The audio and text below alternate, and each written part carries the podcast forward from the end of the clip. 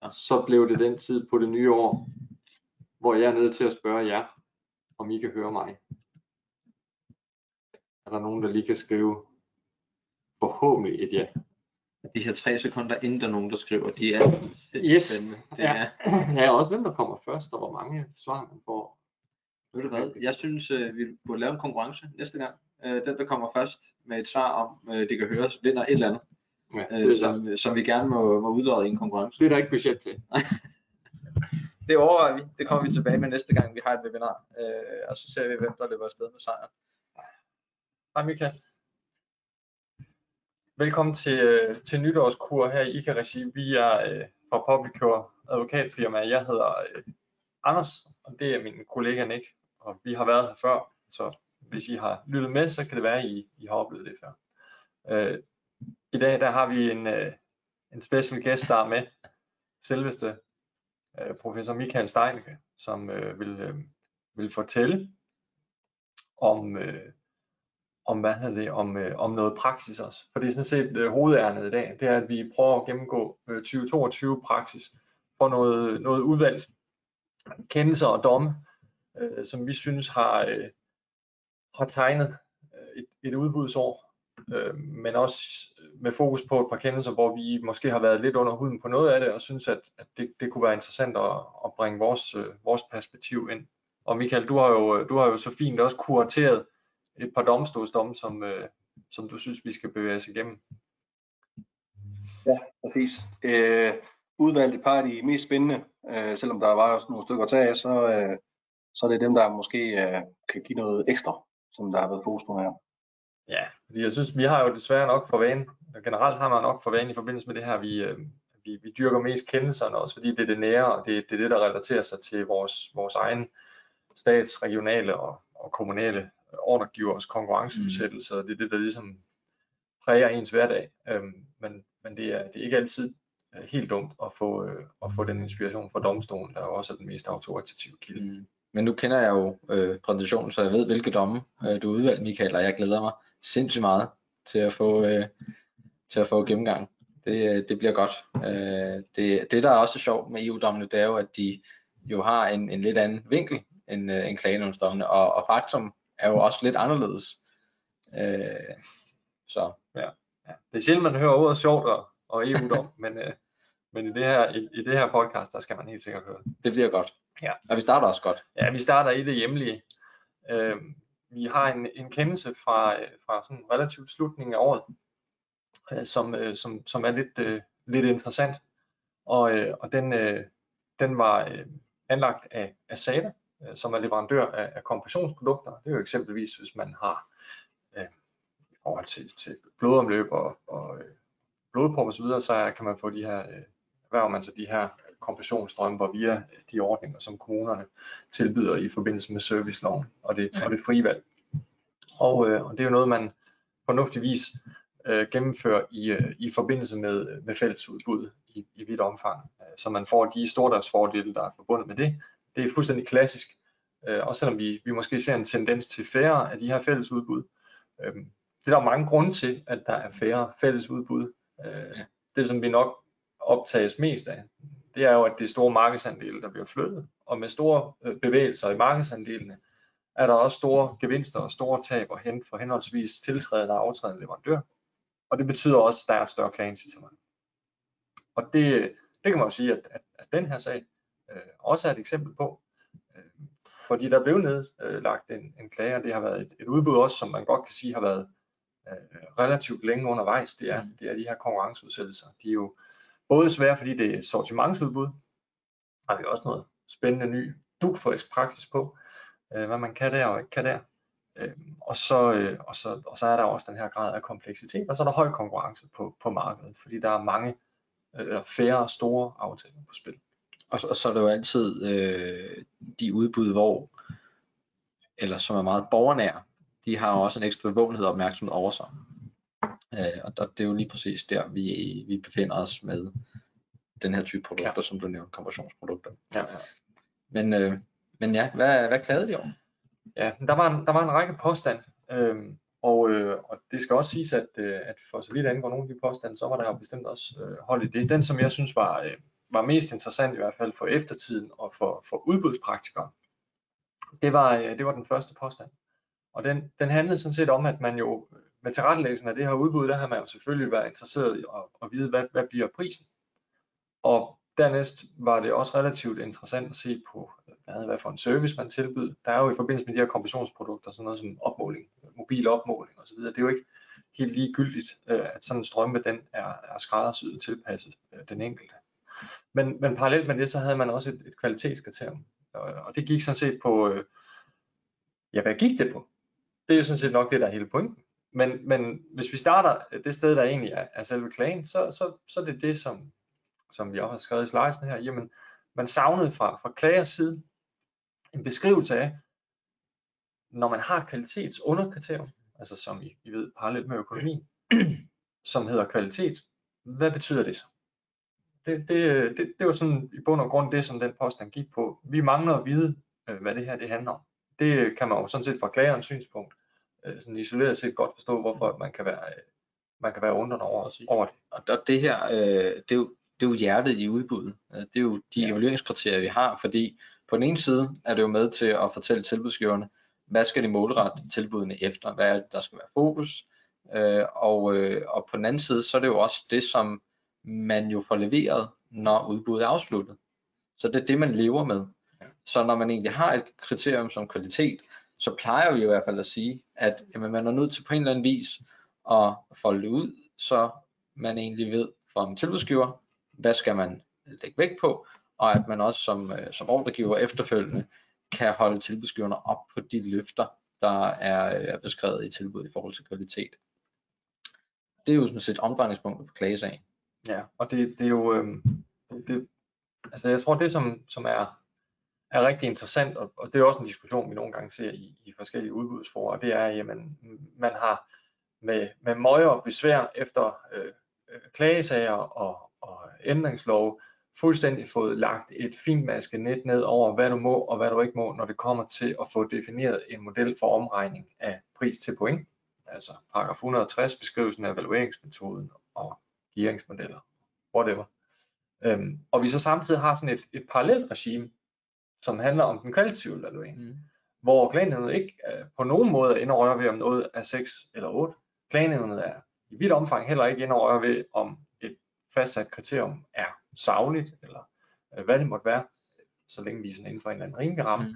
og som også i, i, i vidt omfang heller ikke blander sig i, hvordan man, man så øh, skønsmæssigt er inde og veje de her ting, øh, så længe paraplyen den sådan set er bred nok. En kæmpe kontrast. Ja, det er en kæmpe kontrast, men det er jo stadigvæk det samme beskyttelseshensyn, som så det ene sted bliver varetaget med en, en, øh, et, en, en meget detaljeret øh, pris, øh, hvad hedder det, evalueringsramme, men så samtidig over på det kvalitative måske får en større grad af frihed, og det er jo sådan på en eller anden måde lidt paradoksalt, for det er vel det, er vel det samme hensyn, der skal beskyttes, uanset om vi er det ene eller det andet sted. Og, øh, og jeg tror vi har, jeg er, sådan, jeg, jeg er lidt sådan et, et splittet menneske, når det kommer til, til den her. Det er nok meget godt, så er der ikke nogen, der bliver sådan rigtig sure på mig, men heller ikke rigtig glad. øhm, jeg er hverken eller. Ja, ja, ja, det var det du, du, det var er, det, du, du ledte efter. Du er virkelig svejs. Ja. øhm, men jeg tror der, der ligger i hvert fald nok den, den overvejelse i det på, på hvad hedder det, på, på, på ordregiversiden. Hvis vi tager for eksempel den her babysamkendelse og de her famøse barnevogne.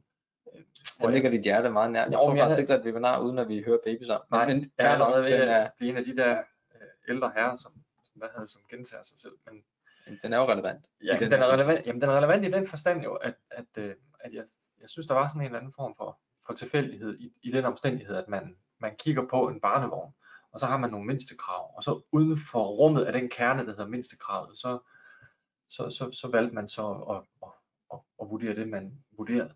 Og indsigelsen dengang gik jo på, at, at, at ifølge klager, at det var for diskretionært. At man kunne ende med, at det der håndtag på den ene side af barnevognen, det var godt, men i en anden sammenhæng kunne man også vurdere, at det var skidt, fordi det var i vejen for noget. Eller at håndbremsen, for at kunne bremse og aktivere en elektrisk barnevogn, så skulle du have to armbånd på. Det var rigtig træls, fordi hvad hvis det blev væk? På den anden side, når du skal have to, så er der ikke en, en dreng, der kan tage et af de armbånd, og så stikke afsted med barnevognen. Så igen, der er sådan, og det, og det, igen, vi vender tilbage til det, det der skønsmæssige rum, hvor man måske, måske ikke har for meget frihed, i hvert fald i forhold til, hvad man har forsøgt at opnå over på, på prisvalgningsdelen. Men synspunkter på klagers side i den, den den gamle babysamkendelse var netop, at det ikke var tilstrækkeligt beskrevet, ja. Hvad der ville blive lagt vægt på. Ja. Øh, og vi befinder os inden for den samme sfære øh, i, i den her sag. Og det er også et klagepunkt, som, som, som vi ser øh, relativt tit. Men, men det var lige præcis det, som, som, som klagen øh, den, den angik her. Og hvis vi, øh, hvis vi ser lidt på selve udbudsmaterialet her, så er det jo, så er det jo i sin natur relativt simpelt, det vi skal tale om, fordi der var et, et, en behandling af underkriteriet kvalitet, som jo som sædvanligt øh, ligger nede i, i udbudsbetingelserne. Og, øh, og der havde man selvfølgelig også defineret en skala, og man havde så også sagt, at der blev foretaget en vurdering. Og den vurdering af kvaliteten blev foretaget på grundlag af de fremsendte vareprøver. Og det, er, det var det supplement, der egentlig var til kvalitetskriteriet. Man skriver selvfølgelig også, hvordan det blev foretaget, og altså hele processen for, øh, hvordan man ville gøre det. Man ville heller ikke lave en kvalitativ, relativ vurdering. Man lavede den absolut forstået på den måde, at man kigger på hver enkelt vareprøve. Øhm, og øh, og det, det var sådan relativt straight og, og sådan. Og øh, så havde man også fastsat selvfølgelig kravspændinger, der skulle afleveres de her vareprøver.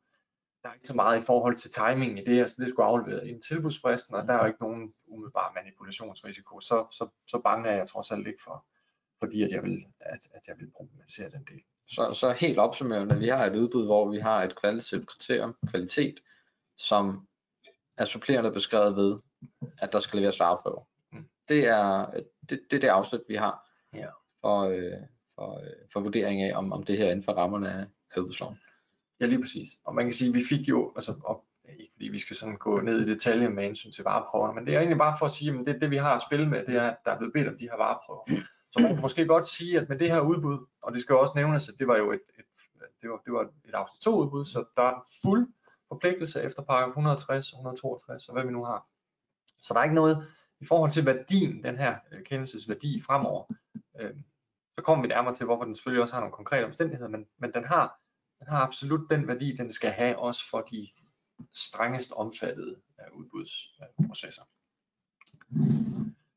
Øh, Og grundlæggende så, så gik klagers anbringende, og det var meget fornuftigt på, at vi har paragraf et hundrede og tres. Det er en, over, en gold plating af de forpligtelser, der er i, i forhold til, til udbudsdirektivet. Den forstand, at man jo, øh, det har klagerne i hvert fald vurderet. Den har, Højens, fald, har jeg skulle lige til at sige, ja, ja. Den har jo sin helt egen historik, som, som yes. i sig selv er spændende. Den skal vi nok lade være med at, at, at bruge for lang tid på, men, men, men det er en, en sjov bestemmelse på...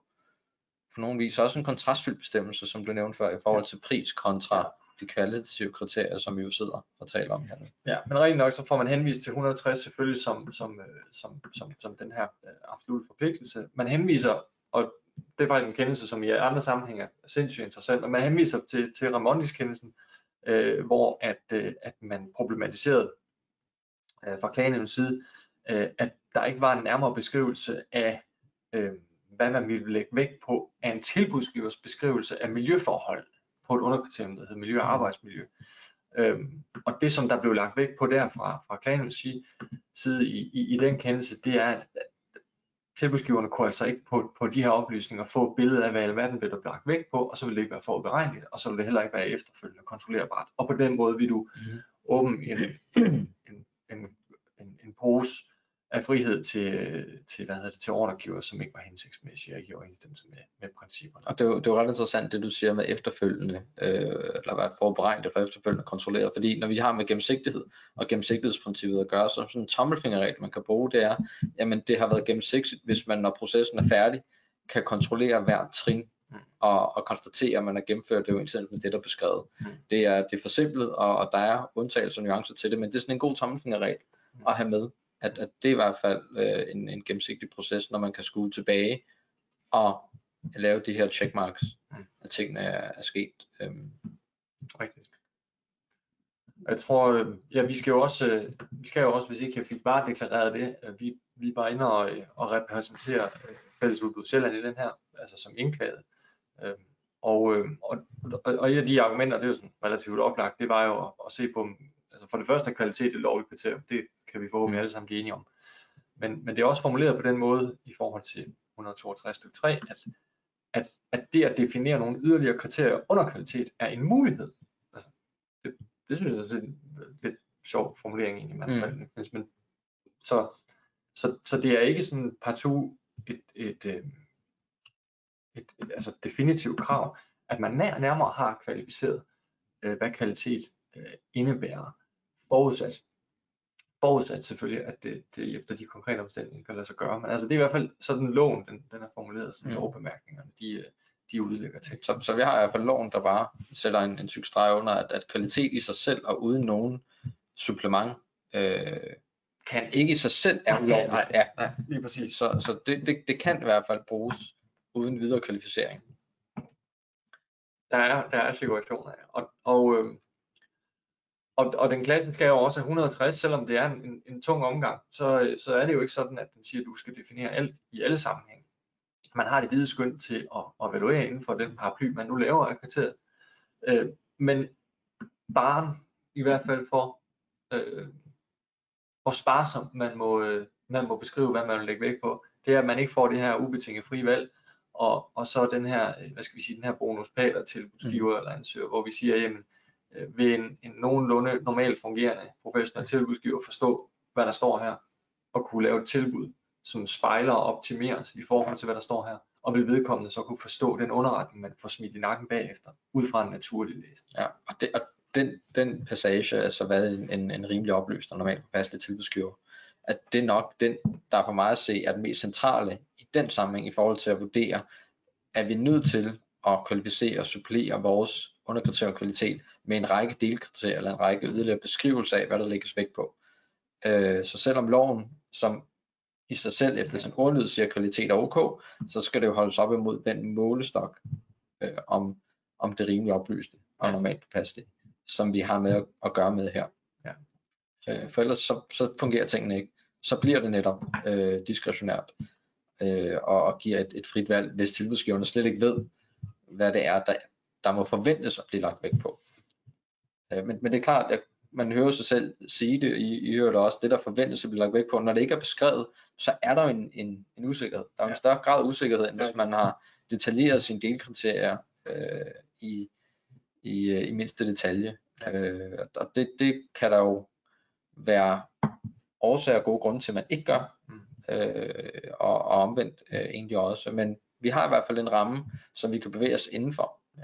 Man kan jo nærmest sige, at det er et evalueringsteknisk funktionsudbud. Jo mere du åbner det kvalitative underkriterium, for der kan jo også, altså, man kan omvendt sige, at jo mere kompleks ydelsen kan være, eller jo flere innovative elementer du vil have, mm. så kan det være, at du rent faktisk har så relativt meget tillid til tilbudsgiver, at du, at du gerne vil have et, nu skal jeg passe på, hvad ord jeg bruger, men sådan et mere, mere, et mere åbent, et mere rummeligt, Øh, kvalitativt underkriterium. Mm.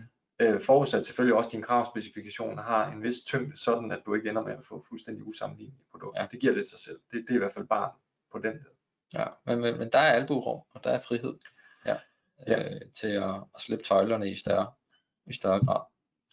Det, øh, det næste led i, i, øh, i, i klagesagen, fordi det er jo, det er jo, man kan sige, det er jo sådan den, den retlige ramme, og det er det kedelige, og det er sådan rugbrødsarbejde, når man har sådan en sag, men, men det er altid en meget god idé at sætte sig ned konkret med sit, sit konkrete udbud og sige, hvorfor, hvorfor er det lige under de her omstændigheder, vi har gjort, som vi har gjort, eller ikke gjort, som vi har gjort.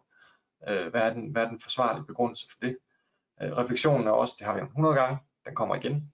Øh, føler man sig øh, skævt, øh, eller et sted, hvor man bevæger sig, hvor man ikke har gjort før, eller man, man oplever måske, der er en risiko, eller der er nogen, der problematiserer det, øh, så, så er det altid en god idé at have en, en, en skriftlig overvejelse, mm. som man kan forelægge klagenævnet, og som ligger før øh, en, en eventuel klagesag. Det, det giver en vis øh, legitimitet. Ja, og vi ser det altså igen og igen og igen, at klagenævnet tillægger det stor betydning, ja, når det skal vurdere sagerne, hvad det er, der er ligget til grund, øh, før udbud er sat i værk. Ja.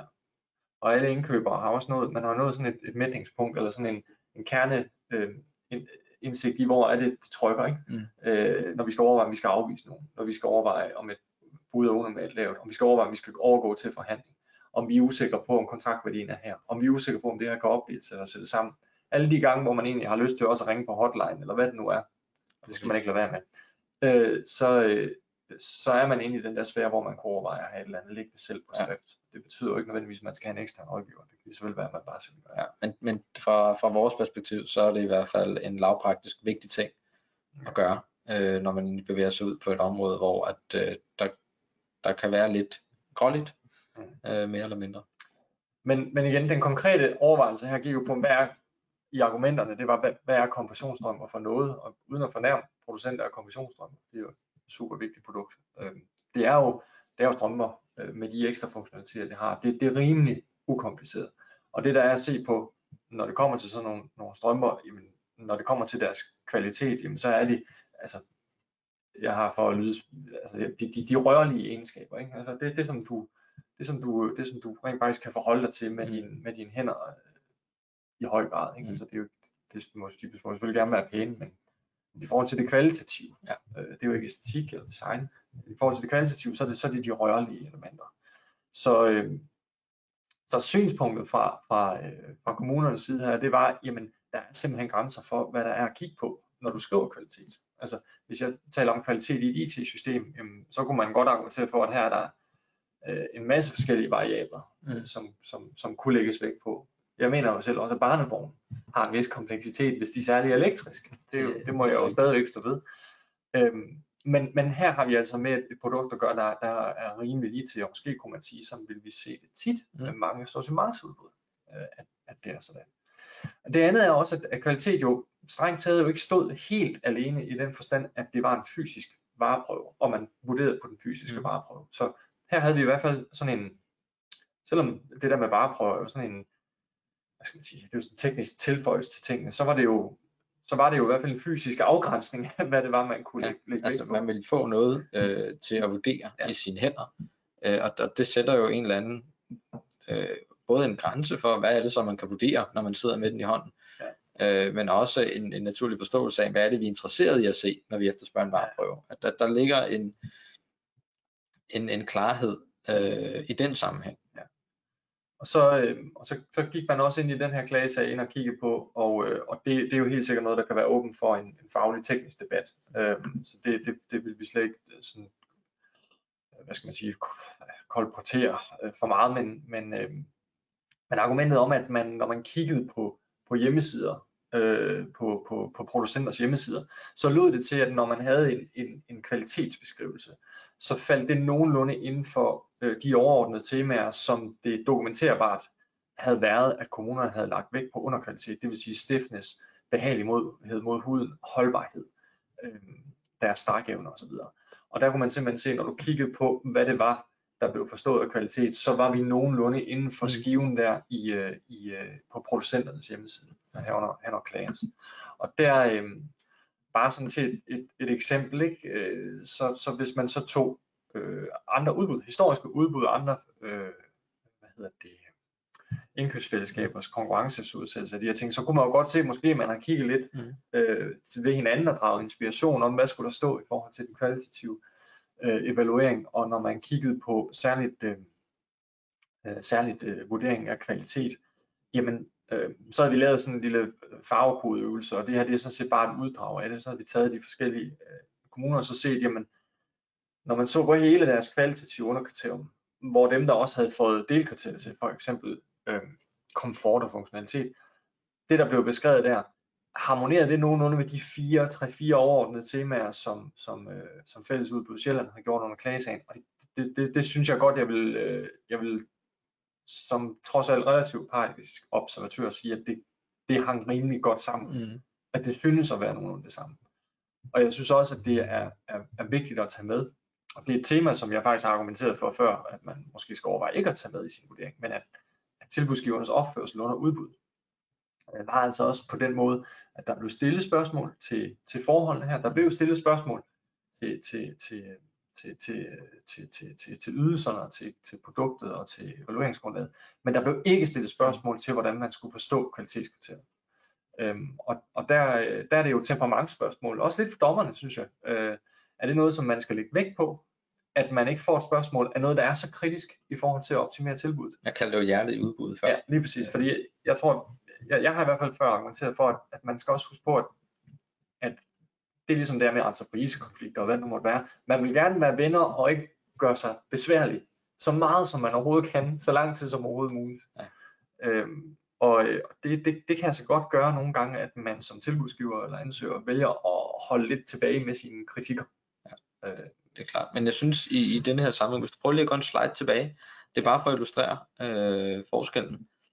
Altså det, det slide, som, som I kan se nu, øh, dem der følger med her på webinaret, se det omfang af delkriterier, som man, øh, man har haft fra, fra den her ordregiver i anden sammenhæng. Ja. Det, er jo en, det er jo en stor forskel fra det, vi har haft i den pågældende klagesag, hvor det kun har været kvalitet og en fysisk vareprøve. Ja, det er rigtigt. Øh, må jeg gerne, må jeg gerne øh, løfte sløret på, hvad, hvad klagenævnet kom frem til? Ja, det tænker jeg. Fordi klagenævnet siger jo god for modellen i, i det her udbud, siger, at det var okay med kvalitet og den fysiske vareprøve, fordi at det, det egentlig var, øh, var kendeligt for tilbudsgiverne, hvad der ville blive lagt vægt på. Mm. Så den her meget detaljerede beskrivelse af, hvad der ville blive lagt vægt på, den går selvfølgelig. Men det gjorde den her også, så vi har bare et stort spænd. Ja. Vi kan bevæge os inden for rammerne af, i hvert fald når det kommer til kompressionsstrømmer generelt. Øh, jeg, tror, jeg tror ikke, og det, skal jo, det, det, er jo, det er jo en hypotese, men hvor stor en indflydelse det havde på hvilke vareprøver der så blev indsendt. Der var jo nogle krav til, at det skulle være det dyreste produkt osv. Ja. Men selve det man egentlig fik i, i, i sidste ende øh, fra, fra fællesudbud Sjælland, tror jeg ikke var så forskelligt fra det man fik i de andre kommuner, på trods af den store forskel i beskrivelsen af kvalitetskriterier. Nej, men det er en meget god øvelse fremover, ikke? Fordi mm. det er et spørgsmål om risiko overfor gevinst, ikke? Fordi vi vil, altså på ordregiversiden vil man gerne have den fleksibilitet, mm. men man vil selvfølgelig gerne have optimalt tilbud, og man vil selvfølgelig også gerne have et lovligt udbud. Øh, og, og, og veje de der tre, øh, dosere de der tre ingredienser der, det, det, kan være. det er en, en øvelse, men den indikation, som kendelsen giver, det er i hvert fald, fordi uden at, altså klagen går mere eller mindre ind på alle præmisser fra Fra, fra, fra kommunernes side, øh, lægger vægt på øh, en overordnet formulering på kommissionsstrømmen og sådan en simpel karakter på, hvordan det har set ud i tilsvarende udbud. Mm. Og, og det synes jeg så set også er et, et, et, et selvstændigt interessant forhold. Altså vi kan efter omstændigheden have meget simple kvalitative underkriterier, hvis, hvis de, de tekniske markedsmæssige omstændigheder, mm. de understøtter det. Øhm, og øh, Så noget som sammenlignelig udbud, altså det at se på andre udbud, det kan sådan set godt indgå og går aktuelt som en, en fortolkningskilde i forhold til klagenævnets vurdering af, om hvad en tilbudsgiver burde have indsat veje, som også lidt på en eller anden måde kolliderer en lille smule med noget andet, vi jo plejer at sige, det er, at hver udbud skal jo forstås for sig. Ja. Øhm, men, men der, der vælger klagenævnet at, at tale om mere bredt om den, eller det antager jeg, den, den, den normale, påpasselige, rimelig oplyste tilbudsgiver, det er altså en, en størrelse, du kun kan se i kontekst af vedkommendes andre udbudsdeltagelser. Så, og den er du sindssygt uenig i, den her kendelse, ikke også, Michael? Du, øh, du synes, den er helt væk, og et, et brud på fundamentale principper går jeg ud fra.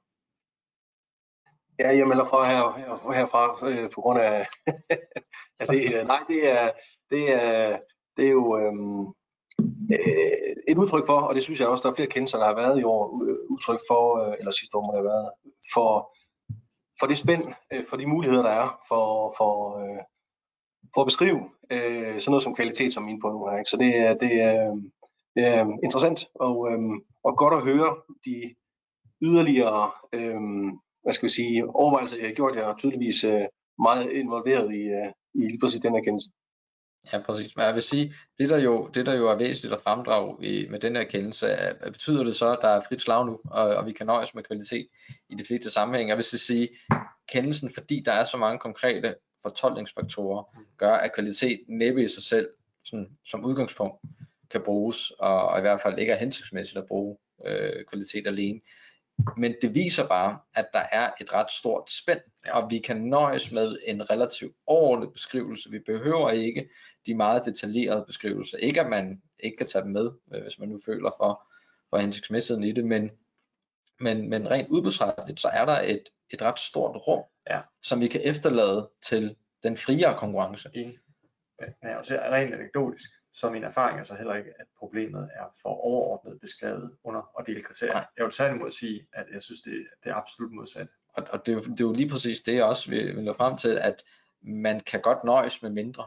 Mm. Øh, for mig så er det okay med meget detaljeret øh, under- og delkriterier, hvis man har behovet for det. Mm. Øh, det gør jo selvfølgelig, at ens evaluering jo bliver meget styret, og tilbudsgivernes tilbud lige så. Mm.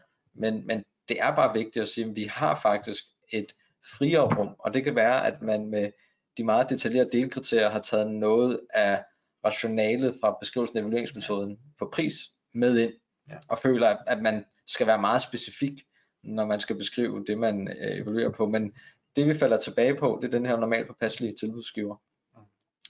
Og den normalt påpasselige tilbudsgiver, der deltager i udbudsprocedurer, ved, hvad der rører sig inden for udbudsområdet. Så det, det er der, at de andre udbud også kan, kan bruges som en, en fortolkningskilde. Øh, så der, der har klagenævnet i hvert fald lige understreget, jeg vil ikke sige, at det er en praksisændring, men i hvert fald understreget, at der er et, øh, Et, et stort rådrum, ja. Når det kommer til beskrivelsen af sine. Det er klart en præcisering, ikke? Også, det er den er der ren. Ja, altså, lige præcis. Det, det, det er bare at prøve at give en nuance, men kvalitet i sig selv.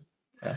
Nå, jeg tænker, du vil føre os let igennem en, oh, en mere, øh, en, den er, ja, en, en, også en sindssygt spændende kendelse. En mere simpel kendelse, er det det, mere, det, det, jo, det er noget, noget, noget, der passer mere til dit niveau. Jeg kan, jeg kan prøve. Jeg kan vi, skal, prøve. vi skal til september tyve toogtyve, og det er jo Ramondis affald plus. Den er faktisk rigtig spændende, ja, øh, og der, den giver os faktisk øh, nogle, øh, nogle, nogle gode redskaber til, øh, jeg ved ikke om de er gode, men nogle Nej, redskaber det er det. til at, at se, hvordan vi bruger øh, sideordnede budoptioner øh, fremadrettet, fordi det er en, en udbudsmetode, som, øh, som bruges oftere og oftere, særligt med det grønne fokus, øh, og nu siger jeg grønt fokus, det dækker jo over alle mulige ting, som, som falder ind under den paraply, vi kalder bæredygtig. Men i takt med, at der skal være, være en, øh, en højere grad af bæredygtighed, og dermed også en eller anden nytænkning, som koster noget i forhold til det konventionelle, så kommer de sideordnede bud og optioner jo i spil. Ja. Øh, og, øh, og nogle gange, så når man står på tærsken til offentliggørelse, eller sidder med sit materiale, så kan det være rigtig svært på forhånd at bestemme sig for, skal vi gå den ene eller den anden vej? Ja. Øh, hvad er betydningen af eksempelvis, at man øh, går den ukonventionelle vej og, og, og vælger noget, der er øh, eldrevet i forhold til, hvis vi bare gør, som vi plejer, så ved vi både, hvad vi får, vi kender øh, prisen, vi kender levetiden. Øh, det er mere sikkert for os på den korte bane at gøre det. Den synlighed får vi først, når tilbudene kommer ind. Vi kan bruge oceaner af tid på markedsdialoger, vi kan bruge oceaner af tid på at få for tilbudsgiverne i tale, men vi får aldrig øh, et, et facit med to streger under, før vi har tilbudene. Øh, så, så, så derfor er der et, et videnskab, øh, når man skal beslutte sig for, hvad er det, man egentlig skal, skal, skal købe i sidste ende. Ja. Øh, og der kommer, der kommer sideordnet bud i spil, som jo igen er en, det er ikke en særlig dansk metode, men det er i hvert fald en, en, en dansk beskrivelse i udbudsloven, at, at, at vi har sideordnet bud, der reguleres på en given måde. I det her tilfælde, så havde man så et udbud af affaldstømning. Øh, Afsnit to, fuld udbudspligt. Præcis, yes. og øh, man, øh, man, havde, øh, man havde konstrueret udbuddet på en måde fra ordregivers side, hvor man havde en række forskellige ydelseselementer, som man kunne vælge imellem. Man havde skruet det sammen på en sådan måde, at det var optionsbaseret. Optioner, det er jo noget, som indgår i udbudsmaterialet. Øh, øh, det skal være klart beskrevet entydigt, det skal også indgå i evalueringen. Øh, men det er noget, som man vælger, man vil bruge i løbet af kontraktperioden. Så det er efter udbuddet overstået.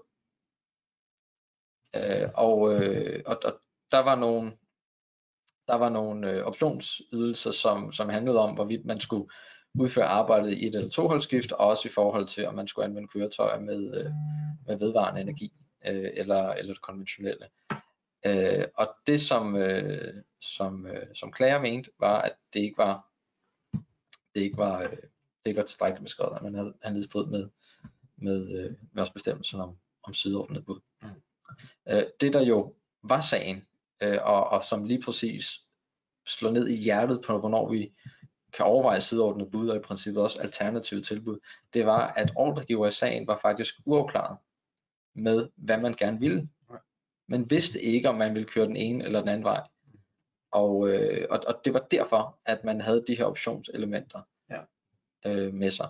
Øh, og bare for lige, nu har, nu har du sliden her, bare, nej, det er fint, øh, bare for lige at tage det sideordnede tilbudskarakteristikker med ind, det er, hvor man egentlig har øh, under den samme udbudsparaply øh, beskrivelse af alternative udførelsesformer, men, men det hvor ordregiver beskriver, jamen hvis vi har et sideordnet bud A, der vil vi gerne have tilbud på den her øh, udførelse, øh, eller den her ydelse. Det kan være mange forskellige ting, der ja. kan være forandret. Og så har vi et sideordnet bud B, eller C, eller D. Øh, vi kan jo i princippet have op til otte, uden nogen forklaring, siger ja. loven i hvert fald. Øh, hvor man egentlig efterspørger et tilbud på en anden, øh, en anden udførelsesmetode, en anden beskrivelse, en anden kravspecifikation. Det hele, og det, der, det er det, jeg kalder benspændet, når vi taler sideordnet bud. Alle vores sideordnede bud skal kunne rummes af den samme evalueringsmetode. Og det gør det jo svært, fordi hvis man bare sætter det på spidsen og så siger, at vi har konventionelle øh, køretøjer, det har en pris, og så har vi nogle, øh, nogle, øh, nogle grønne løsninger, som indtil videre i hvert fald er dyrere end det konventionelle. Måske er køretøjer ved at nærme sig hinanden, men, men typisk så vil man have noget konventionelt og noget grønt og bæredygtigt, som koster mere. Det vil sige, at hvis vi kun lægger vægt på pris, og vi skal bruge den samme evalueringsmetode, jamen så taber det grønne jo altid. Altså så giver det ikke mening at have det sideordnet. Så vi er nødt til i vores evalueringsmetode at indpasse de kriterier, som også gør, at vi lægger vægt på øh, de, øh, de grønne ting, eller de ting, som vi jo har med, som, øh, som er anderledes ved de forskellige sideordnede bud, så man egentlig får synliggjort, hvad er øh, gevinsterne, hvad er omkostningerne ved de forskellige, øh, ved de forskellige sideordnede bud. Det er ikke en nem opgave, det, det vil jeg gerne medgive. Vi skal på forhånd kunne forudsige ikke bare, hvordan udfaldet bliver øh, af, af et tilbud, men af mange forskellige artede tilbud. Fordi det er jo det, man skal, når man sidder med sine evalueringsmodeller og sine gearingsfaktorer. Øh, man, øh, man forsøger jo at forudse, hvad er det, der giver bedst mening for os? Hvor er det, vi skal lægge øh, trykket? Og det bliver en, en sværere øvelse. Men det er der, det sideordnede bud kommer i spil. Øh, det alternative tilbud, der har vi trådt et skridt længere tilbage, der har vi overladt en større frihedsgrad til tilbudsgiverne, der har vi egentlig bare defineret, hvad er mindstekravene til den ydelse, som vi skal have, og hvis man er inden for de mindste krav, så kan man som tilbudsgiver tillade alternative tilbud. Jeg tror de fleste, der, der kender begrebet alternative tilbud, nok kender det fra afkrydsningsfeltet nej i udbudsbekendtgørelsen, hvor man egentlig bare krydser nej af. Det er ikke så tit, vi ser det anvendt, men det var der, man skulle dyrke. Jamen det kan det jo være, fordi det der, det der jo står, og nu bliver det jo sådan meget øh, udbudsteknisk, men, men hvis man spoler helt tilbage til, til nogle præambelbetragtninger, så står der i hvert fald i forsyningsvirksomhedsdirektivet, øh, at alternative tilbud er en udbudsform, som kan øh, føre til øget innovation. Og det er jo lige præcis det, der er behov for i, i forhold til det grønne. Det var mange ord om strukturen og klagepunktet i den her Ramondis øh, øh, sag. Øhm, men øhm, men, men det, det er inden for den her sfære, vi er. Så vi har nogle måder, vi i udbudsmetoder, vi under udbud, hvor vi kan synliggøre forskellige, øh, forskellige løsninger. Og så har vi også en metode, i hvert fald øh, en tidligere metode, kan det måske vise sig at være med den her kendelse, hvor man med optioner kunne skabe en synlighed om nogle, øh, nogle ændrede løsninger eller nogle tillægsvidelser eller andet. Ja. En pragmatisk god løsning. Ja, og som, som giver god mening, fordi alle har jo vidst til og kendt til, at det var, det var de her vilkår, og at man som tilbudsgiver, som efterfølgende leverandør, jamen der skulle man kunne levere det, som optionerne indebar, mm. øh, når kontrakten var indgået. Så på gennemsigtighedstrinnet mm. har det her jo været fint og, ja, og, og klart øh, beskrevet. Altså, det største problem med, med sideordnet bud har jo været før, den ikke forpligtelse, der har været til rent faktisk at beskrive, hvad for næb af dem man gik med. Ja. Det synes jeg har været helt skørt. Altså, ja, både nej, nej, okay, både og. Det er fint, det var, nu blev du triggeret. Det kunne være, at jeg blev triggeret, men nej, der, der, der gælder jo nogle andre regler i dag. Nu skal man jo i hvert fald have den her evalueringsmetode yes. beskrevet, og den skal kunne rumme det hele. Ja. Men det som, som klagenævnet jo kommer, og nu, nu ved jeg godt, at jeg springer lidt i det, men det er også fordi, vi har noget tid. Ja. Øhm, det som klagenævnet kommer frem til i den her sag, det er, at de optionselementer, som man har medtaget, de er gensidigt udelukkende. Øh, og, og det er også det, som, som klagenævnet lægger stor vægt på, at der er tale om, jamen ikke om man, man tilkøber en ydelse, når man har med option at gøre, nej. Man veksler mellem ydelser. De er gensidigt udelukkende. Og derfor så siger klagenævnet, så går optionsmodellen ikke.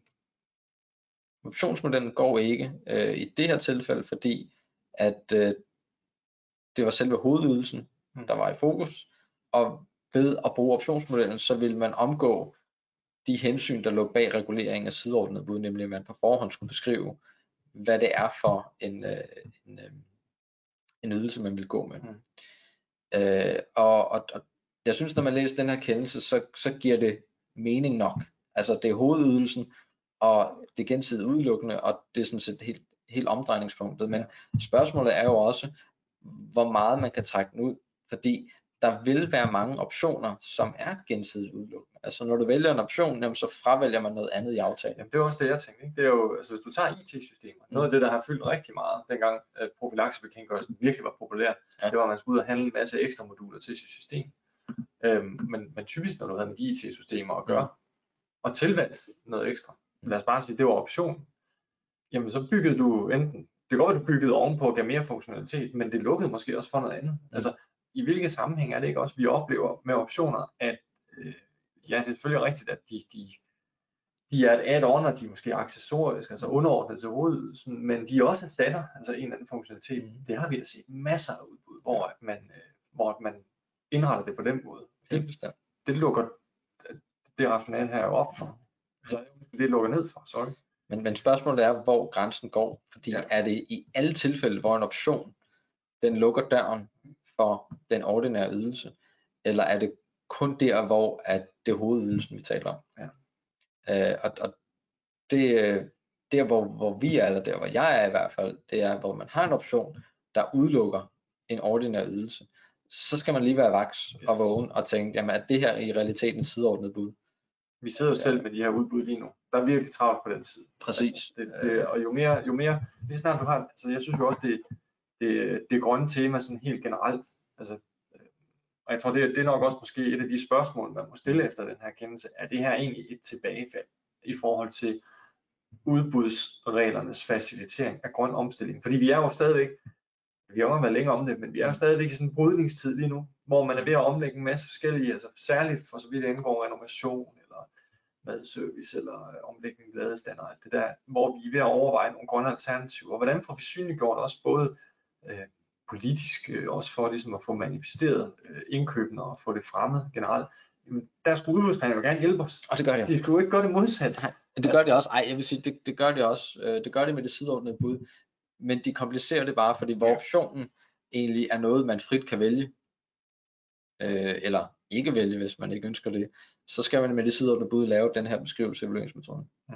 Så vi har i hvert fald øh, en udbudsmetode, som hjælper os, også til det grønne, også til synliggørelse, men hvor øh, vi ikke bare kan, kan læne os tilbage, øh, hvor vi på forhånd er nødt til at forstå og forholde os til, hvad er det egentlig, der, der skal være udslagsgivende. Mm. Øhm, hvad tænker du, Michael? Hvor, hvor, langt, hvor langt kan vi... Kan vi trække den her kendelse? Er vi helt derude, hvor at vi øh, har en ændring af, af, af praksisrelation til optioner, eller er det her bare en, en helt særlig kendelse, fordi det var så åbenbart, at her havde vi med en hovedydelse at gøre, som klagenævnet slår ned på? Altså umiddelbart mener jeg det sidste. Øh, og jeg tror i virkeligheden, det her øh, meget forsimplet er et øh, måske et evalueringsteknisk spørgsmål, frem for noget som helst andet. Og, og det er klart, at det kan godt have nogle spillover-effekter, som Anders også er inde på i forhold til den grønne omstilling og de her ting, men udgangspunktet er, tror jeg, at hvis de her gode intentioner og de her alternativer, som man så vil indarbejde i et udbud, på en eller anden måde evalueringsmæssigt, evalueringsteknisk kan indarbejdes, således vi ikke kommer til at øh, lægge for mange alternativer oven i hinanden, øh, når vi nu skal finde ud af, hvad, hvad, er, hvad er det egentlig, de kommer med, dem derude.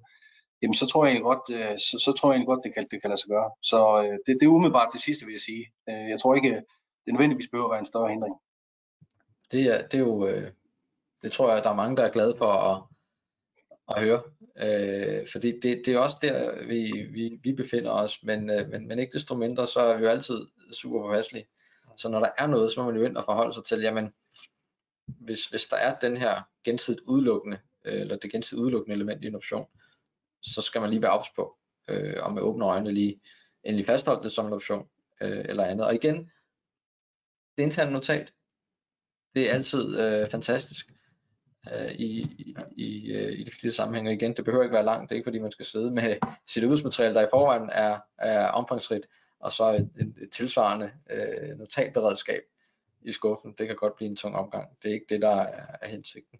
Men, men den, den bagvedliggende udbudsovervejelse har en betydning, ja, stor betydning. Øh, hvis, hvis der kommer noget. For det, det er annulation, ikke? Altså det, det, det, det er den træls hammer på, og så er det udbud. Yes. Så kommer der noget, jeg har glædet mig usigeligt meget til. Ja, nu skal vi til Bulgarien. Bogstaveligt talt, eller? Bogstaveligt talt næsten. Og det, det jeg glæder mig allermest til, det er, det er Michaels, øh, hvad hedder det, hvad skal man sige, evne ude i det bulgarske. Fordi der, der håber jeg virkelig, at din mikrofon den er sat på maksimal kvalitet, ja, så vi kan høre dig på formfuldt bulgarsk udtale øh, den her domstolsdom. Ja. Jeg, jeg, jeg, jeg var også godt... meget, meget betaget af, hvad det var for et, et, et, et område, der var begunstiget med E U-midler i sagen. Men lad os, lad os, lad os, lad vi kan tale. Ja, det synes jeg også. Jeg, jeg vil godt understrege, at, at, at uh, hovedparten af mit indlæg bliver dansk. Uh, det bliver uh, næsten ikke noget bulgarsk, men jeg kan jo starte med at forsøge på at udtale. Uh, Uh, titlen uh, Optina Razlog, jeg synes det er, det er fantastisk, uh, ja. Og giver jo allerede der lyst til at, um, og, uh, at læse kendelsen eller afgørelsen, dommen fra, fra E U-domstolen. Um, nu skal jeg lige se her. Sorry, jeg skal nok, uh, det, det er noget, okay. Jeg synes, det er godt. Kan du ja. Ikke lave sådan en jingle eller et eller andet, når jeg skal skifte? Ja, men jeg skal nok, jeg skal nok, jeg kommer med et bulgarsk hint på en eller anden måde, så kan du jo se det her. Det lyder godt. Øhm, jamen det var øh, en af de to øh, afgørelser, som, som vi har taget med øh, fra, fra E U-domstolen. Og øh, øh, sagen øh, tog sit udgangspunkt i Bulgarien, som, øh, som, som nævnt. Øh, og øh, baserede sig egentlig på en situation, hvor der var, hvor der var øh, Øh, sket nogle øh, tildeling af øh, E U-midler. Øhm, og øh, en, øh, en bulgarsk kommune, det var så Razlog, øh, havde skulle, skulle, skulle forvalte nogle af de her øh, midler, og øh, øh, skulle i gang sætte en udbudsprocedure om øh, levering af teknik, udstyr og inventar til nogle af de her erhvervsskolers øh, behov. Øh, det, det var pengene, der var gået til øh, skole- og undervisningsinfrastruktur. Øh, i forhold til nogle erhvervsskoler. Og øh, E U's finansforordning øh, bliver draget ind i det her, og den kommer jeg tilbage til lige om, om kort øjeblik, øh, fordi øh, jeg kunne godt tænke, at det har jo ikke sådan det helt store at, at, at gøre med hverken medlemsstaterne eller specielt Danmark, øh, og det har det sådan set heller ikke, men det var det, der var øh, udgangspunktet øh, i forhold til øh, den foreliggende ret fra Bulgariens øh, vurdering af, hvad der var for et retsgrundlag, der var tale om. Men vi har et udbud, som øh, blev igangsat, og der var, øh, det her udbud blev øh, opdelt i fire delkontrakter, og der blev kun afgivet et enkelt tilbud. Øhm, og øh, det her ene tilbud, det anså øh, ordregiver ikke for at være i overensstemmelse med aftalevilkårene, øh, da beløbet var mere end dobbelt så højt som, som kontraktens anslåede værdi. Og på den baggrund så annullerede ordregiver det pågældende udbud. Øh, Og efterfølgende, for at få afsluttet den her, den her proces, så øh, igangsatte man så et øh, udbud med forhandling uden forudgående offentliggørelse.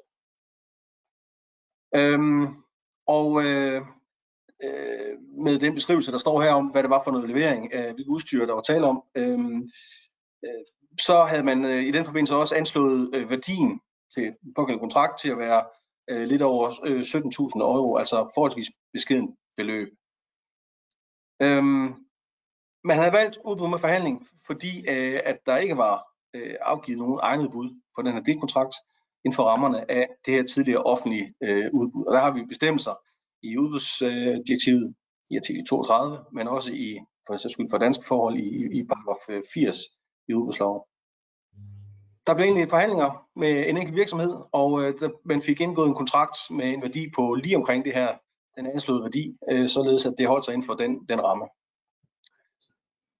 Jeg giver ikke nogen bulgarske ord, Anders, så... så det lyder godt. Ja, og jeg tænkte lige det med værdi, ja, det ved jeg ikke om... Nå nej, der står det her, det står her, for ellers ville jeg have sagt det med tærsværdi, man havde vedtaget at bruge direktivet, uanset om man ordner tærsværdi. Men, men det der, det der er opsigtsvægt, det er ikke noget med kendelsen at gøre, eller afgørelsen fra domstolen i sig selv, men det er jo en, en, en tung proces at gå øh, helt vejen til E U-domstolen for en kontrakt med den værdi.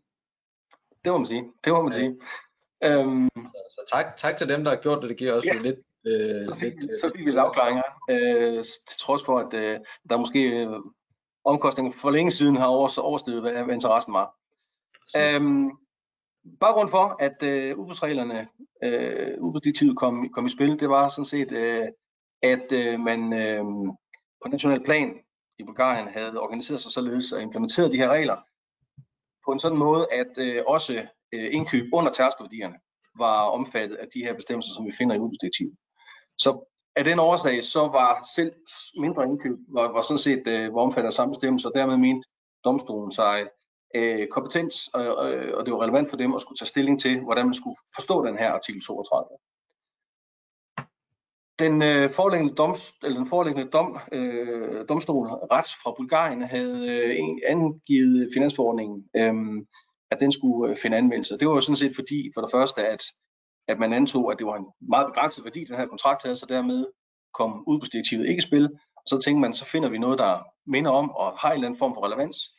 Da man nu havde fået midler fra E U, øh, så tænkte man finansforordningen, som jo er en forordning, der skal sikre anvendelsen af øh, de her midler og overholdelsen af E U's budgetter, øh, og som samtidig indeholder et øh, afsnit omkring øh, udbudsreglerne, så tænkte man, jamen, så må det være det relevante. Da domstolen nu har fundet ud af, øh, at man godt kunne bruge og godt kunne fortolke artikel øh, toogtredive i udbudsdirektivet, så øh, udtalte man, at det var den relevante. Det relevante retsgrundlag, og ikke den her finansforordning. Det næste spørgsmål var så, øhm, kunne man øh, anvende den her artikel toogtredive stykke to liter A øhm, som grundlag for den her, for den her aftaleindgåelse? Og øh, der er sådan set øh, punkt to, øh, hvad skal vi sige, materielle øh, forhold, der skal være opfyldt i den forbindelse, det er for det første, som står her, Øhm, vi, kan, vi, kan, vi kan gå over til udbud med forhandling uden forud offentliggørelse, når der i forbindelse med, med offentligt begrænset udbud ikke afgives bud, øh, eller ikke afgives egnet bud, eller det samme i forhold til ansøgninger. Det vil sige, der kommer ikke noget ind, øh, og det der kommer ind, det er ikke godt nok, det opfylder ikke de, øh, de forventninger, vi har. I de situationer er den første betingelse opfyldt. Den næste betingelse er så, at de her at de oprindelige aftalevilkår, udbudsmaterialet og udbudsbetingelserne, ikke må ændres væsentligt. Det er sådan set de to, jeg skal sige, materielle betingelser, der er. Og så hvis der er krav om det, eller anmodning om det fra kommissionen, så skal der også indsendes en rapport for det her. Bare den næste, Anders.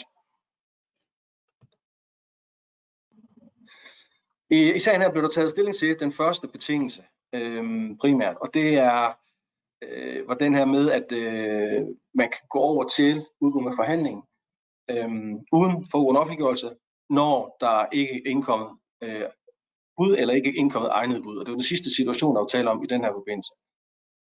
Hvornår et øh, tilbud anses for ikke at være egnet, det er, fremgår øh, af bestemmelsen i artikel toogtredive stykke to. Øh, det vil sige, det, det beskriver man som, når, der er irrelevant, når, når tilbuddet er irrelevant i forhold til kontrakten. Med de øh, beskrivelser, der står her, nemlig det er åbenbart, at tilbuddet ikke uden væsentlige ændringer øh, kan opfylde den ordgivende myndigheds behov. Øhm, og det her er også det, domstolen henviser til. Det næste spørgsmål er så at finde ud af, hvornår, hvornår foreligger det her? Hvornår, hvornår er et, et tilbud uegnet? Hvornår øh, er det irrelevant? Og øh, der kunne domstolen jo egentlig godt have taget fat i den beskrivelse, øh, jeg netop omtalte i selve artikel toogtredive stykke to, som jo går direkte på den del af, af bestemmelsen. Men i stedet for, så øh, gjorde domstolen det, det kigger sig lidt om i landskabet, og så peger de på øh, artikel seksogtyve stykke fire, som er, en, øh, er den bestemmelse, der, der beskriver, hvornår vi kan anvende udbud med forhandling med forudgående offentliggørelse, eller for den sags skyld konkurrence på dialogen. Men altså ikke den bestemmelse, vi sidder og diskuterer, men udbud med forhandling med forudgående offentliggørelse. Altså en situation, hvor vi kan bruge helt andre bestemmelser. Øhm, og øh, i den bestemmelse, der er der en lidt en tilsvarende situation, nemlig hvor man kan gå over til udbud med forhandling med forudgående offentliggørelse eller konkurrence på dialog, når der er tilbud, som øh, er, der indkommer, som er øh, øh, uegnet, øh, undskyld, øh, ikke forskriftsmæssige, øh, er uacceptable. Og øh, begreberne er således en lille smule anderledes, men Øh, domstolen hæfter sig ved en af de beskrivelser, der er i artikel seksogtyve stykke fire, altså beskrivelsen af, hvornår vi kan anvende de to andre procedurer. Øh, og her skrives det blandt andet, at øh, det kan vi gøre, hvor tilbudspris overstiger ordregivers budget som fastsat. Og der siger domstolen, jamen, det er jo det, der taler om her. Det er jo det, der, det er jo den situation, der kommer et tilbud ind, som er dobbelt så stort som det, vi har angivet. Øh, og det passer jo perfekt i den beskrivelse, der er efter artikel seksogtyve stykke fire. Så der kom domstolen frem til, at det er jo oplagt. Øh, det er tydeligt her, så må det jo være øh, uegnet, det her, øh, der taler om, det må være irrelevant i forhold til øh, artikel toogtredive stykke to. Og bare den næste. Øhm, og det, det medfører det problem, at vi nu har en, øh, en, en, en dom, der siger, at vi kan anvende øh, artikel toogtredive stykke to i visse situationer. Det vidste vi godt, vi kunne, men fortolkningen af, hvilke situationer der er tale om, der er domstolen altså laver en direkte henvisning til en anden bestemmelse, der har en, en stort set tilsvarende, øh, en stort set tilsvarende anvendelsesområde lige for, for, for det her med, at der ikke kommer tilbud nok ind.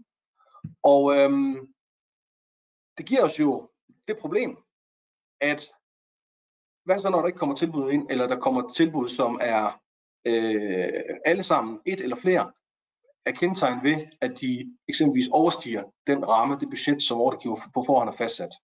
Mm. Fordi vi kan se i artikel seksogtyve stykke fire, at der kan vi anvende udbud med forhandling, med forudgående offentliggørelse og konkurrencepræget dialog. Det fremgår af teksten i direktivet.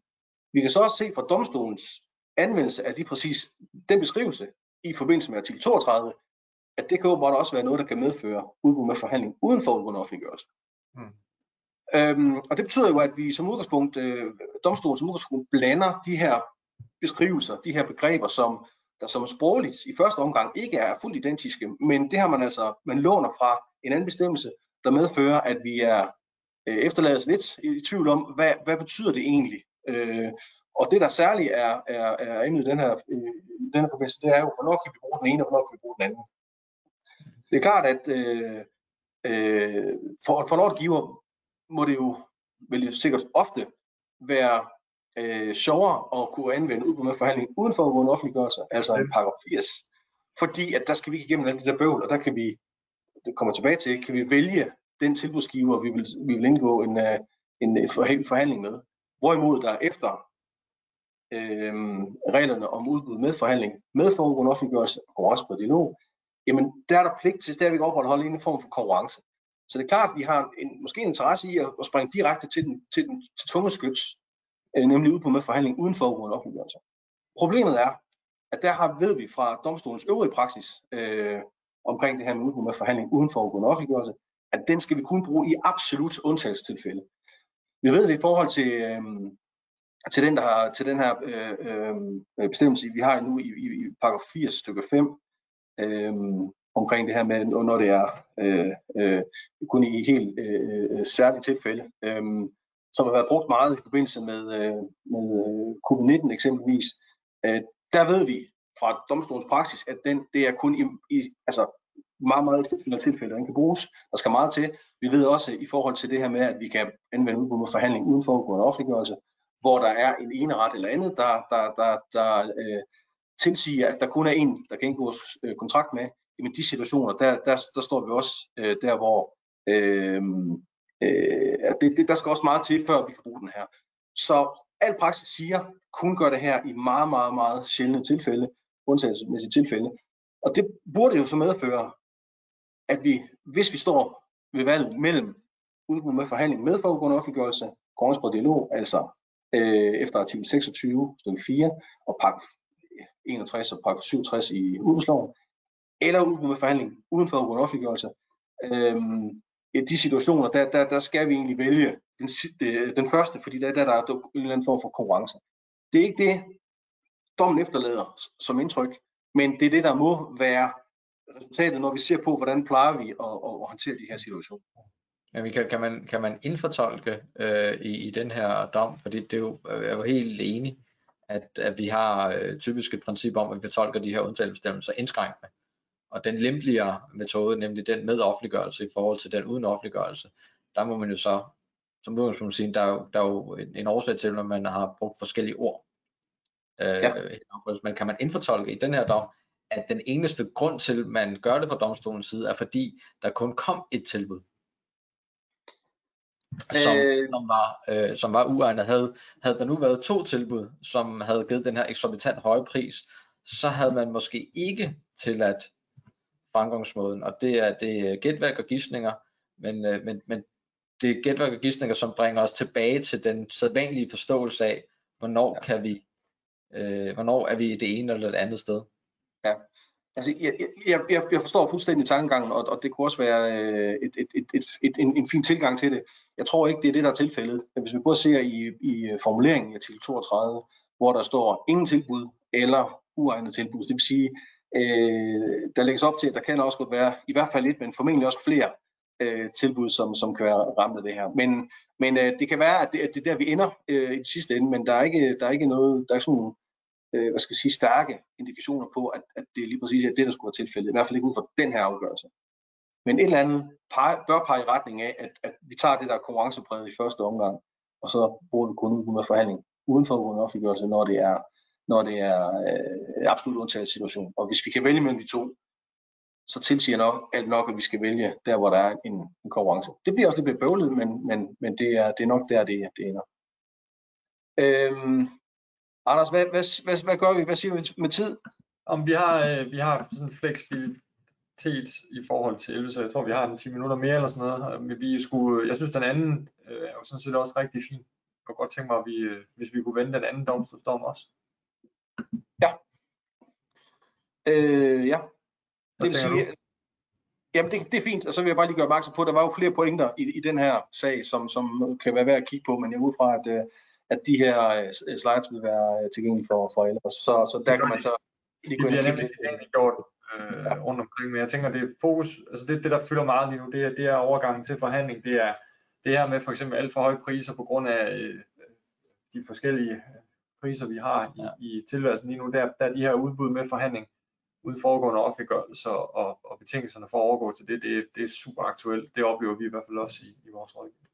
Men super aktuelt er jo også den, den, den næste dom, nemlig i forhold til, ja. hvor man befinder sig øh, mange steder, i, i hvert fald det kommunale landskab, blandt andet øh, med, øh, med ladestander. Ja. Øh, og øh, skal det her være en, en, en koncession, eller er det en almindelig kontrakt? Hvor er vi henne? Ja. Og koncession er sjovere, for tærskelværdierne er højere, forpligtelserne er lidt mindre, øh, så, så generelt vil man jo gerne være over i koncession, og der er et eller andet risikoelement, der skal være. På processiden i hvert fald. Men, øh, på processiden, så giver det i hvert fald ja. en anden fleksibilitet. Ja, du, har, ja, du har fremhævet en, en dom, og jeg går ud fra, at den udtales Sharango. Ja, det er det jo dig, der er en sproglig jurist. Ja. Men vi er ikke jeg længere tror, i Bulgarien. Vi bevæger os... Jeg tror faktisk, du er udtalt på bulgarsk, Anders, og det er... Jeg tror ikke, du er udtalt på bulgarsk, men jeg er ikke sikker. Godt. Jamen, de har jo et, et længere navn end Sharango. De har jo et, ja. altså, den, den synes jeg godt, vi kunne tage, Michael. Jamen, det, det, det skal I være velkommen til at prøve. Jeg tror, vi, vi, vi jeg nøjes med Sharango. Øhm, øh, en, en, en, en, en dom her fra, fra efteråret, øh, og øh, en dom, der som, som nævnt øh, relaterer sig til spørgsmålet om, hvorvidt øh, en, en kontrakt skal ses som en koncessionskontrakt, eller om der var tale om en, en offentlig kontrakt, altså udbudspligt efter udbudsdirektivet. Øhm, øh, Ljubljana Kommune øh, besluttede, for, besluttede sig for at indlede en, en procedure om tildeling af en koncession øh, med henblik på oprettelse øh, og det at drive en tjeneste vedrørende leje og deling af elkøretøjer. Og øh, det blev beskrevet øh, på forskellige vis, øh, og der, det, det, det økonomiske grundlag for, for øh, den her, øh, det her projekt blev også præsenteret. Herunder så blev det øh, lagt fast, at kommunens indskud øh, ville, skulle forventes at være seksogtredive tusind øh, euro, øhm, og det samlede ville være lige omkring femten millioner euro. Øh, den private parters finansielle indskud var, var beskrevet også, og det kan vi se her, og, og øh, der var der øh, den, største, den største del øh, øh, gik til øh, øh, Og, hvad hedder det, og, og, og få øh, indkøbt og få øh, fanget de her elkøretøjer, som skulle anvendes øh, i, i forbindelse med den her koncession. Hvis vi går videre til næste. Øhm, ja, øh, der, var, der var nogle bestemmelser i udbudsmaterialet, som sagde noget om, hvad, hvad, hvad det her handlede om. Øhm, og hvis vi hopper videre til, til den næste. Øhm, Der overordnet set, så skulle domstolen tage stilling til, om det her, det var en, øh, om det her var en koncessions, øh, kontrakt, som jo så skulle, skulle indgås efter øh, koncessionsdirektivet, eller der var tale om øh, noget andet, herunder en offentlig øh, kontrakt, som skulle indgås efter øh, udbudsdirektivet. Og øh, i forbindelse med, med, med, med behandlingen så øh, kom domstolen frem til, at øh, der foreligger en koncession, øh, når øh, myndigheden overdrager øh, opretholdelse og forvaltning af en tjenesteydelse, der består i udlejning og deling af elkøretøjer til en økonomisk aktør, hvis finansielle indskud hovedsageligt er bestemt til erhvervelsen af disse køretøjer, og hvor indtægterne fra den her øh, stammer fra afgifter, der betales af brugerne. Altså, betalingen af alt det her sjov var ikke noget, øh, myndigheden skulle stå for, men var noget, som koncessionshaveren i virkeligheden skulle øh, opnå via øh, brugernes anvendelse af de her øh, elkøretøjer. Øhm, og øh, domstolen præciserede selv, at det her det var jo en, et, et spørgsmål, der øh, angik øh, sondringen mellem begrebet koncession og offentlig kontrakt, øh, og, og, og, og udtalte også i den forbindelse, at der jo var øh, et vist overlap mellem de her to begreber. Derfor var det interessant at få kigget på, øh, hvad der egentlig var talt om i den her situation, og hvordan vi finder frem til, hvad der har været. Derudover så blev det øh, udtalt, at man i den forbindelse ville undersøge, øh, om der var tale om en blandet kontrakt, det vil sige en kontrakt, som både indeholdt noget offentlig indkøb og noget koncessions, øh, en koncessionskontrakt, og hvordan den så skulle behandles i den forbindelse.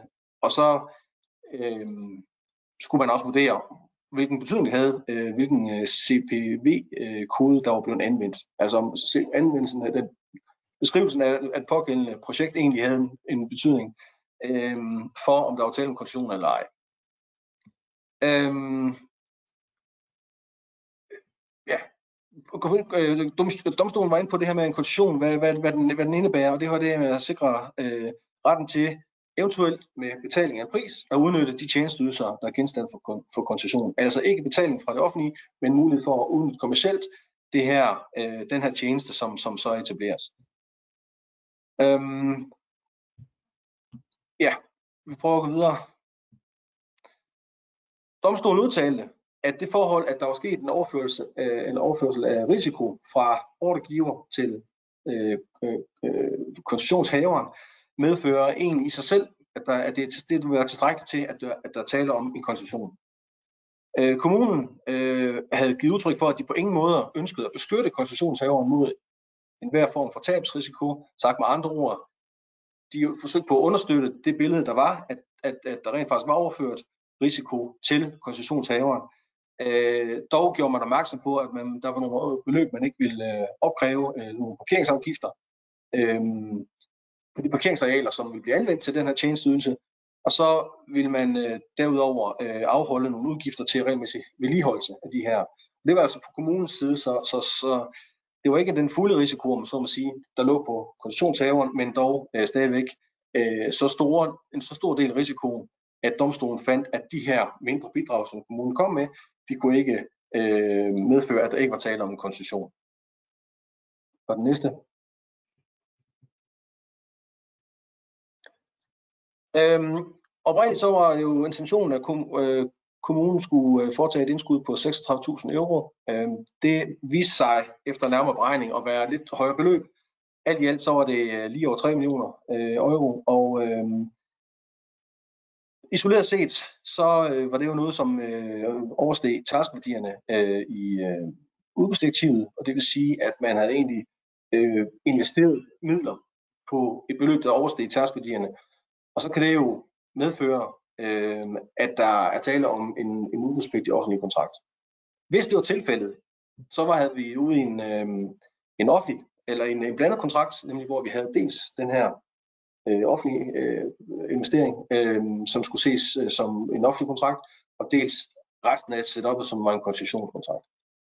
Det vil sige, at der var en blandet kontrakt, og der har vi regler både i koncessionsdirektivet, men også i øh, udbudsdirektivet, der siger, og sloven for den sags skyld, der siger, at hvis der er en, en, en, tjen, eller en, en kontrakt, hvor der både er et koncessionselement og en offentlig kontrakt, jamen, og den offentlige kontrakt overstiger tærskelværdierne for offentlige kontrakter, jamen, så er det udbudsdirektivet, der skulle anvendes.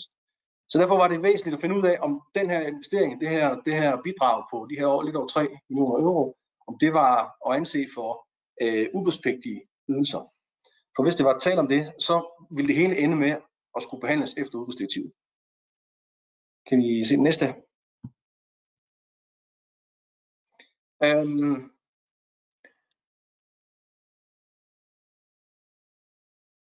Domstolen mente i bund og grund øh, ikke, at der var tale om en, øh, øh, at der var tale om en, en øh, udbudspligtig ydelse. Øhm. Og øh, Det, det, det, der, der skete henvisning til, til, til øh, direktivet og det her med, om der var tale om var offentlig vareindkøbskontrakt, øh, med henvisning til, at der var jo anskaffelse af et stort, for et stort beløb af de her øh, køretøjer. Øh, men i den sidste ende, så skulle øh, domstolen tage stilling til, hvorvidt man anså den her investering, der var sket, som, som udtryk for en, en offentlig kontrakt. Og hvis vi lige kan tage den næste. Øhm, der, og der udtalte domstolen i punkt syvogtres, at øhm, det følger af, at når en myndighed, der foranstalter en offentlig varekøbskontrakt, selv ønsker at drage fordel af de varer, som den har købt, leaset eller lejet. Og øhm, det er sådan set meget interessant og sikkert også på mange måder korrekt udtalelse. Problemet er, at det er lidt uklart, hvor det kommer fra. Altså, det, der er jo ikke henvisninger til hverken til til lovgivning eller andet, og det står ikke udtrykkeligt i udbudsdirektiverne, at det er sådan, at det forholder sig, at man ønsker selv at drage fordel af de varer. Og øh, så, så det er lidt uklart, hvad der ligger i det, men, men ikke desto mindre, så var det domstolen lagt til grund, og, øh, og de udtalte, at det var der ikke tale om i det, i det her tilfælde. Øh, der var der tale om, at det var noget, det indkøb, der var foretaget, var noget, som havde en sammenhæng med koncessionen. Og, øh, og dermed skulle man ikke se det som de her lidt over tre millioner euro, der var brugt, at det skulle anses for at være en selvstændig offentlig kontrakt. Øhm, så der var ikke tale om en offentlig varekontrakt, og derfor var der ikke tale om en blandet kontrakt. Jeg kan få den næste. Øhm, og, og, og dermed er vi egentlig tilbage til den konklusion, som domstolen havde oprindeligt, nemlig bare det forhold, at der sker en forskydelse af risikoen, og at det kommercielt er øh, koncessionshaveren, der står for selv at, at få en udnyttelse af, af den her tjeneste, øh, så er der tale om koncession. Så nu har vi udelukket, at der var tale om en blandet kontrakt, fordi øh, der ikke var tale om en offentlig element, så er vi tilbage til, at der er tale om en øh, tjeneste eller en tjenestekoncession og en koncessionskontrakt omfattet af koncessionsdirektivet. Domstolen skulle også lige tage stilling til, om øh, C P V-koderne havde en eller anden form for betydning for, hvorvidt man skulle klassificere noget for, som en koncessionskontrakt eller en offentlig kontrakt. Og det afviste de blankt og sagde, at vurderingen af og, og, og brugen af, øh, hvorvidt der taler om, øh, hvilken type af ydelser der taler om, og klassificeringen efter C P V sker først efter, vi har fundet ud af, om det er det ene eller andet direktiv, øh, der skal anvendes. Så øh, det var egentlig konklusionen. Der var tale om en, en, en koncessionskontrakt, øh, og øh, øh, afgørende igen, kan vi sige, var et spørgsmål om, overføres der risiko, og er det ellers størstedelen af kontraktens økonomiske øh, rum, det går ud på, at øh, den pågældende koncessionhaver skal øh, udnytte det her kommercielt. Og det var det, der var tale om her, og derfor var der tale om koncessionskontrakter. Synes du den, synes du den, fordi koncessioner er jo enormt relevant øh, på sigt i forhold til finansieringsmodeller, og særligt i forhold til grøn omstilling. Altså, det er altså ikke fordi det her... Øh, nytårs øh, kur egentlig har haft den, den målsætning, at vi, at vi nødvendigvis skulle tale om, om de ting, de her, det, det fylder meget andre steder, men, men øh, oplever du øh, den her afgørelse som, øh, som en, en, en bevægelse i forhold til din forståelse for, hvornår noget er en koncession eller ej? Altså, synes du, der åbnes op i, i præmisserne? Altså, domstolen øh, øh, konkluderer forholdsvis tidligt, at, at der er tale om en koncession, og det er, det er baseret på de, de, hvad skal jeg sige, de klassiske forhold, som vi plejer, nemlig er der tale om, at det er koncessionshaveren, der selv skal sørge for at få pengene ind, og at der er forbundet en, en, en driftsrisiko med de her ting. Og, og de to ting er til stede, og det konkluderer man forholdsvis tidligt, så er der tale om koncession. Og så kommer de andre ting, som ligesom bare er, hvad skal vi sige, undersøgelser for at se, om, om, om det nu også er sådan, det forholder sig. Men jeg synes, i det store hele, så, så øh, virker det til, at den her, den her på linje med, med hvad vi ellers har set i forhold til koncessionskontrakter. Ja. Leila har stillet et rigtig godt spørgsmål, som, jeg ved ikke om du kan se det, men jeg, jeg læser det op også for alles skyld. Øh, kan denne kendelse relateres til de udbud, som mange kommuner har pt, hvor det kan blive nødvendigt for ordregiver at skulle betale et beløb til koncessionshaver? Altså at det er en koncessionskontrakt, selvom beløbet, som ordregiver skal betale, overstiger øh, tærskelværdien for udbuddet. Det er, jo, det er jo lige der, vi er ja. med, med den her afgørelse. Øh, så så det, det er meget relevant fortolkningsbidrag. Ja, øhm, altså øh, det, det kunne sagtens være.